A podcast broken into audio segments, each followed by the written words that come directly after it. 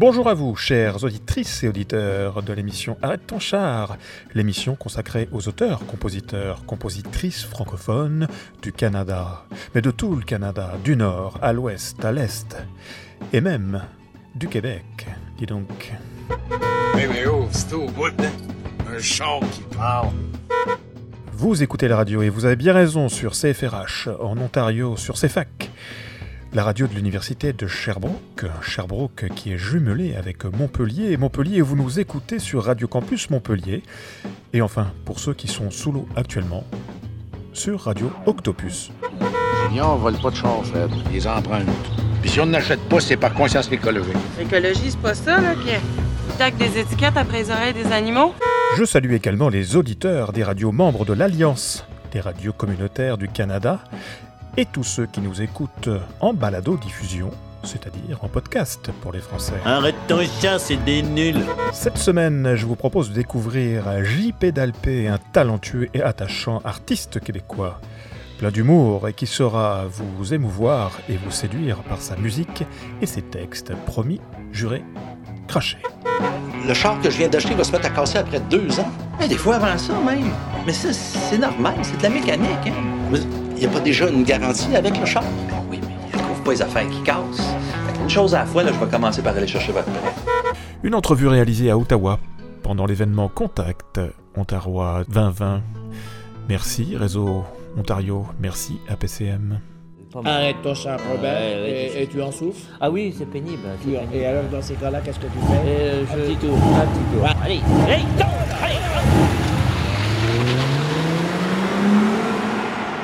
Salut tout le monde, ici JP Dalpé, vous écoutez Arrête ton char. Elle pleure à quart de jour, les années perdues, les amours. Les jours sombres s'accumulent, le temps joue les têtes de mule. Coincé entre les eaux et la chair, entre l'extase et la mer. Les faux amis, le célibat, restent pendus à son bras. J'espère que le vent va tourner, poser les à ses pieds, juste pour elle. Je crois encore qu'il existe un autre décor.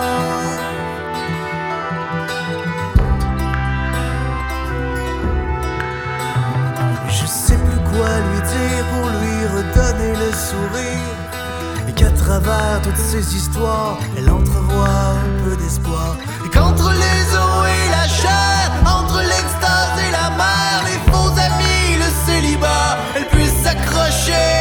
À mon bras.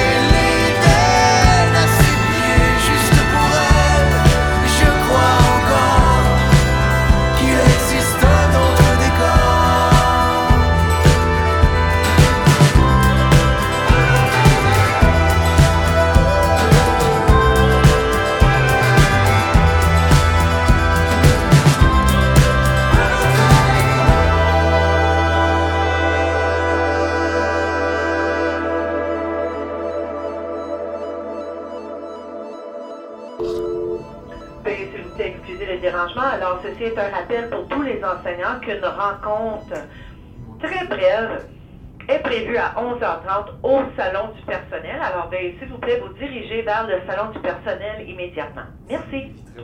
Alors c'est rigolo ça. On est où là? On est dans une école secondaire euh, à Ottawa. Parce que se déroule Contact Ontario, donc plein de vitrines de différents artistes, pour des vitrines scolaires ou pour euh, des salles de spectacle. Les acheteurs de spectacles sont ici, puis les artistes viennent présenter des extraits de spectacles.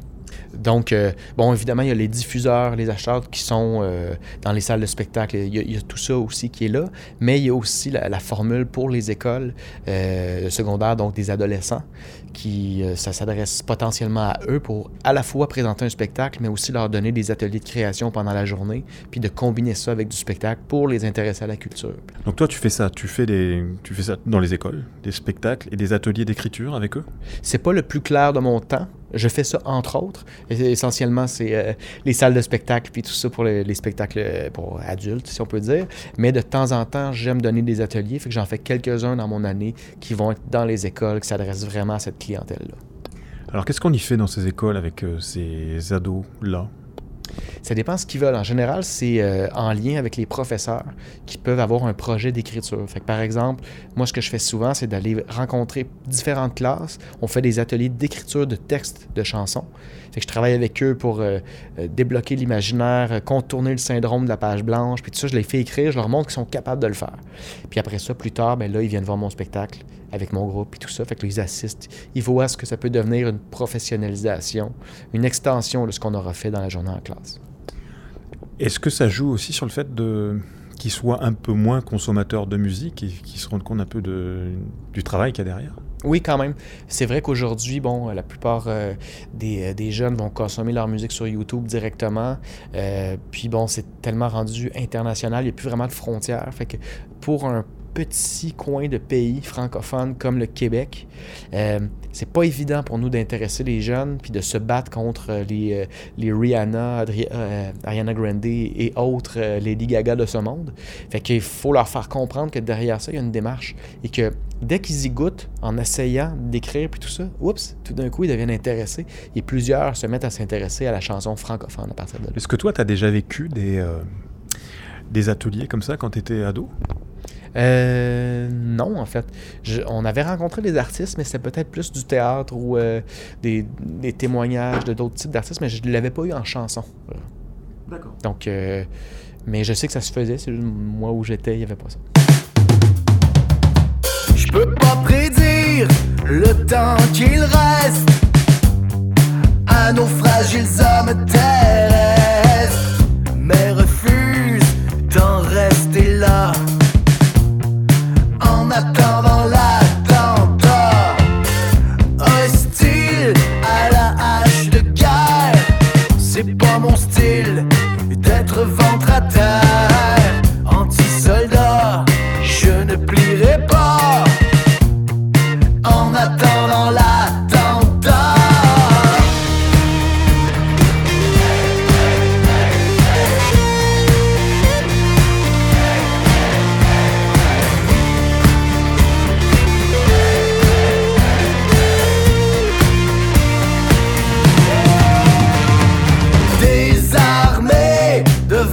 devant l'inconcevable, je recracherai syllabe par syllabe la peur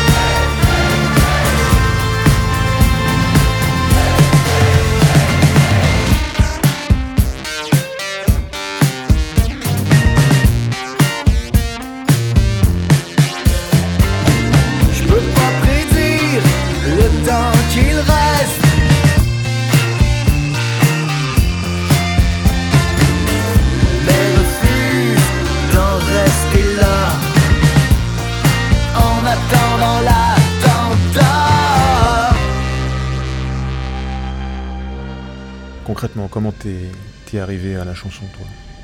Euh, je dirais pas par accident, parce que quand j'étais tout jeune, on dirait que je savais déjà que je voulais faire ça. Tu mes idoles de, l'époque, euh, je les écoutais puis je me projetais beaucoup là-dedans, mais un peu comme euh, un gamin veut devenir policier. Là, tu sais, à, ce- moment-là, c'était pas tellement sérieux. Mais j'ai fait des écoles euh, de musique dès, dès que j'ai eu 6 ans. J'étais dans une école en concentration art où on faisait du violon, de la danse, du piano, de la théorie musicale, on chantait. Fait que j'ai- baigné là-dedans. Après ça, un peu plus tard à l'école, j'ai intégré la trompette. Je l'ai appris dans un cadre scolaire au début, jusqu'à temps de décider de choisir ça comme programme en trompette jazz. Puis parallèlement à ça, j'ai commencé à gratter la guitare, mais comme autodidacte. Ça, je le faisais pas de façon académique. J'ai commencé à jouer dans les bars, les salles de spectacle, tranquillement écrire mes propres chansons. Fait que j'avais un parcours parallèle. De- le côté jazz et euh, théorique, je l'apprenais au cégep, ce que nous on appelle le cégep, euh, qui peut-être le lycée, je sais pas trop, euh, en France. Euh, donc on a comme deux années avant l'université. Et bon, c'est c'est là que j'ai fait mon bac en, en trompette en jazz. J'avais ce côté-là. Mais parallèlement, toute mon autre école de terrain, ça, je l'ai appris dans les bars à force de chanter, d'écrire, puis de, de, de faire des spectacles un peu partout. Est-ce que tu te rappelles de ta première chanson que tu as écrite? Ouais. Et euh, ce qui est très drôle, c'est que je l'avais écrite en français. Et je l'avais fait traduire en anglais. Parce que le groupe dans lequel qui venait de me repêcher, eux chantaient en anglais. Donc, euh, bon, eux autres, ils voulaient, voulaient rien savoir de la musique francophone à ce moment-là. Donc, j'avais fait traduire, mais moi, je parlais très mal anglais. Fait que j'ai trouvé ça assez ridicule, pas tellement longtemps après, de dire on part d'un texte en français pour que je le transforme en anglais alors que je comprends rien. Fait que j'ai fait, euh, j'ai quitté le groupe, puis euh, après, j'ai commencé à réécrire des trucs en français au compte-goutte, tranquillement, pas vite, une chanson à la fois. Mais ça a été, j'ai vraiment eu la piqûre. Juste par curiosité, c'était quoi le titre de, de cette chanson? Drunky. qui veut rien dire, en fait, en plus. Mais euh, c'était. euh, Ouais, je sais pas trop. Ça se voulait poétique. C'était, dans le refrain, ça disait que j'étais ivre de lune. Fait c'est comme toute l'ivresse par rapport à, être à moitié dans les étoiles et à moitié. euh, mais c'était, pas très bon, en fait. Mais c'était la première. Il faut bien, faut bien qu'elle sorte, cette première chanson. Drunky, mais ça se traduit pas ça. Euh, non, puis en plus, ça veut, euh, ça veut pas dire ce qu'on pensait que ça voulait dire à ce moment-là. Ça voulait dire, on peut L'idée, c'est que c'était ivrogne, mais c'est pas drunky en anglais, ivrogne, donc ça marchait pas. Mais, mais on le savait pas. Fait qu'on c'était très inoffensif et très innocent comme façon de, de faire ça. Mais par contre, on avait tout le sérieux de, de travailler les chansons, les arrangements, puis tout ça, mis à part euh, ce rapport-là au texte qui était un peu étrange au niveau de la langue, mais au niveau du sérieux, puis on l'a fait en studio, on avait enregistré, à l'époque c'était des cassettes, on était allé en studio pour l'enregistrer avec plein d'autres chansons. Fait que c'était déjà un début de professionnalisation, même si le métier n'était pas encore au rendez-vous. On apprend beaucoup dans ces moments-là, euh, pour beaucoup d'artistes d'ailleurs. Vraiment, vraiment. Moi, ça a été euh, le studio. C'est vraiment une des meilleures écoles. Après, t'as beau avoir suivi tous les cours que tu veux. Quand t'enregistres, ça passe ou ça casse. Et si, euh, si tu chantes pas bien, si tu chantes pas juste, le, le micro, il pardonne pas. Il te donne le parfait miroir. le euh, c'est le reflet de ce que tu lui envoies. Il te donnera pas mieux que ce que tu as fait. Fait que ça, ça reste une leçon que tu apprends en le faisant. Puis après, ben, quand tu as fini, parce qu'il faut se battre un peu quand même quand on, on frappe un mur, tu es en train d'enregistrer, tu te rends compte qu'il y a un passage que tu as de la difficulté à faire. Ça te met face à tes difficultés, à tes faiblesses musicalement ou émotives, peu importe. Fait que tu dois passer par-dessus ça pour terminer un album ou, euh, ou un titre. Mais après, on dirait que ça reste. Ça continue d'évoluer. Même si l'album est terminé d'enregistrer, on continue d'apprendre par le recul. Fait que quand tu arrives à l'album suivant, tu es meilleur sans avoir rien fait. Fait c'est assez. euh, c'est comme une belle macération d'informations qui se fait. Euh, Il y a la chanson Lac Renault. Euh, je trouve que la vie va extrêmement vite pour tout le monde. Tellement que des fois, même quand on est, on vit en couple, on peut être dans la même maison et se perdre de vue en vivant, en étant un à côté de l'autre. Et puis, euh, c'est ça, on se perd de vue. Fait que pour moi, dans ce temps-là, ce que je vais faire, c'est que je vais prendre ma voiture, puis je vais rouler, je vais rouler, rouler, jusqu'à temps qu'on se retrouve. Puis en général, ben, on se retrouve au lac Renault.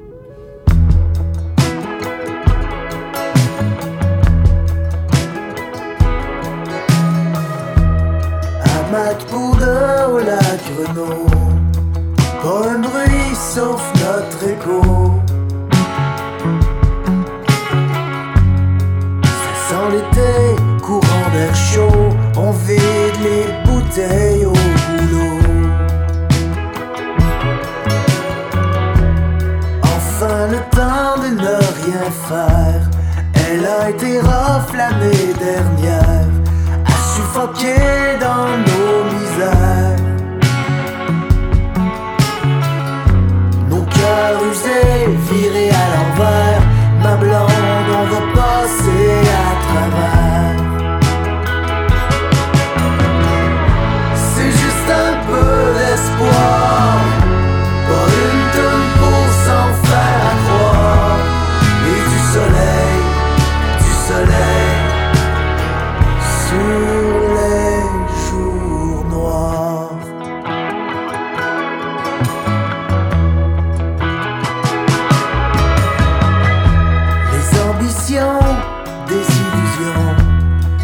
l'éphémère, les faux papillons.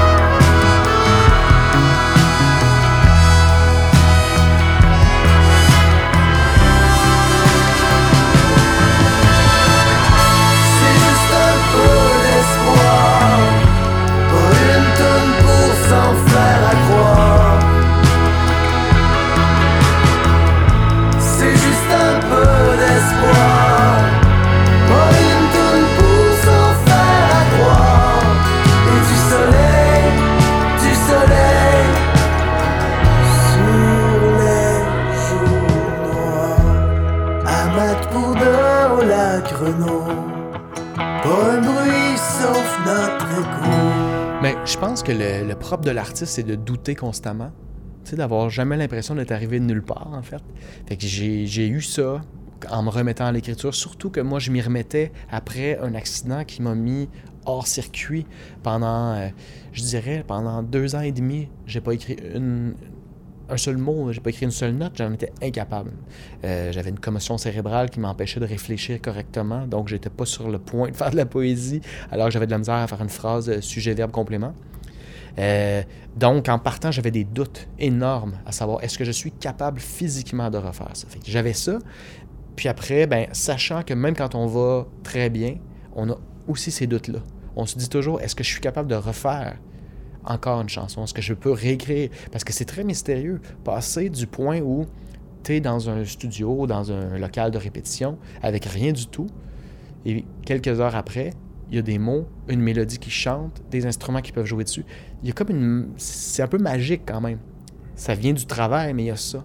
Donc, euh, euh, dès que je me suis remis en selle, c'est là que les acquis sont revenus. Fait que là, j'ai senti quand même que la peur, je devais pas en avoir, que tout le temps où j'ai pas écrit, je reviens avec ma comparaison de macération, c'est comme si j'ai continué d'emmagasiner des informations, et là, j'avais juste... Ma plume, elle voulait cracher, elle voulait dire, elle voulait raconter. J'ai replongé dans le processus, puis euh, je sentais que les années d'expérience des albums derniers, mais aussi la pause entre les deux, me donnaient envie d'aborder ça avec beaucoup de passion, avec beaucoup d'urgence. Puis j'ai euh, eu beaucoup, beaucoup de plaisir à plonger puis à mordre dans ce disque-là. Il faut y aller. Il y a quelque chose de. Je, sais, pour moi, c'est un peu l'aboutissement. Moi, je fais des chansons parce que j'ai envie de les chanter sur scène. C'est pas pour qu'elles soient uniquement entendues euh, sur un album, euh, en streaming ou peu importe, c'est pas ça le point. J'ai envie de les partager avec les gens, j'ai envie qu'elles deviennent physiques, qu'elles se matérialisent. Donc, de mettre. Faut qu'elles me rentrent dans le corps avec les mains euh, en jouant de la guitare, par la trompette, par le souffle, par. euh, c'est. euh, ouais, j'ai besoin de plonger dedans, comme un comédien qui aurait besoin d'incarner son personnage, donc qui prenne vie physiquement et pas juste de façon littéraire. C'est un peu la même chose pour moi. C'est mon travail d'acteur de venir porter les chansons écrites sur scène. Donc, c'est la portion interprète de auteur, compositeur, interprète. À ce moment-là, l'auteur et le compositeur, eux, ils ont fait leur travail. C'est terminé. C'est à l'interprète de, faire sa job. Donc, ça, c'est pour moi, c'est euh, c'est à la fois stressant parce que euh, y a quelque chose de. Tu te lances, on le fait, puis on peut pas reprendre. Tu chantes ta chanson, si tu l'as mal chanté, ben c'est tant pis. On se reprend à la prochaine, euh, au prochain spectacle. Fait que c'est un exercice de, de précision, de- d'exactitude. de- on vise une certaine perfection, même si on n'y arrive jamais. Puis euh, c'est aussi le partage, d'avoir des réactions réelles euh, avec les gens. Quand il y a un moment, des fois un peu magique, une soirée où il se passe quelque chose particulièrement euh, de plus spécial que d'autres fois, mais de sentir la réaction du public qui le reçoit, c'est hyper galvanisant. Et entre les musiciens aussi, des complicités assez extraordinaires qui, euh, qui sont un peu difficiles à expliquer quand on n'est pas sur scène. Et pour un exercice comme aujourd'hui, là, pour Contact Ontarois, je sais pas, tu, as joué quoi 4-5 chansons? Comment, comment se fait ce choix? Ben, comme c'est un échantillon du spectacle qu'on essaie de présenter, euh, donc il faut essayer de, dresser un univers qui est assez clair. Tu sais, des fois, les gens vont avoir tendance à faire des chansons trop disparates, et là, les gens qui écoutent, ils savent plus. Ils se demandent, mais s'il vient, ça va être quoi finalement? Donc, moi, j'essaie de faire quelque chose de relativement cohérent, mais en même temps de montrer un éventail large. Euh, donc, dans mon cas, étant donné que je suis trompettiste, ben, je veux montrer une portion où je vais jouer de la trompette. Je veux montrer une portion euh, dynamique qui va être plus rock pour vous dire, bon, ça peut aller jusque-là, mais d'aussi montrer quelque chose qui va être un petit peu plus doux, plus introspectif. C'est de miser dans un entre-deux en le plus large possible, mais avec une cohérence. Et c'est là la difficulté de. Puis il y a aussi tout le rapport euh, avec le public. Moi, j'aime beaucoup parler entre les chansons, mais dans un exercice comme ça, on a très peu de temps, donc il faut choisir. Fait que c'est pas simple de, de faire cet exercice.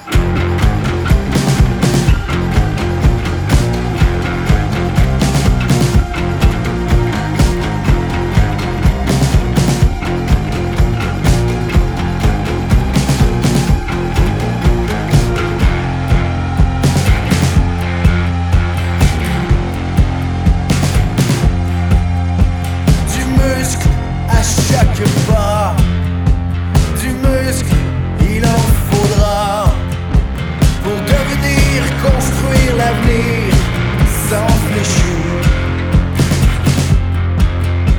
Du muscle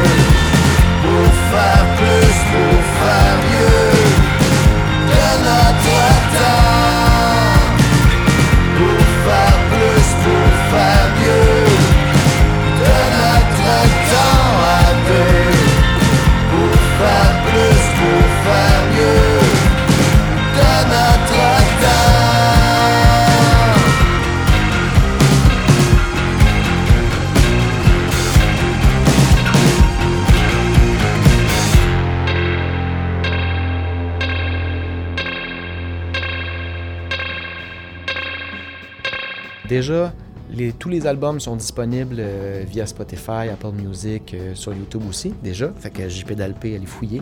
Le dernier album s'appelle Après le crash, c'est ce que je recommande plus fortement. Mais je serai aussi en tournée en 2020, en fin novembre, début décembre. Fait que les dates vont s'afficher euh, dans quelques mois. C'est pas pour maintenant qu'ils vont être affichés, mais on est là-dessus. Déjà, il y a des dates de confirmées. Fait qu'il y aura assurément déjà sur Paris quelques dates, mais très possible qu'on se promène, qu'on aille voir euh, euh, un, peu, partout, en fait, le plus possible, dans différentes régions, dans différentes villes, présenter euh, le nouveau spectacle.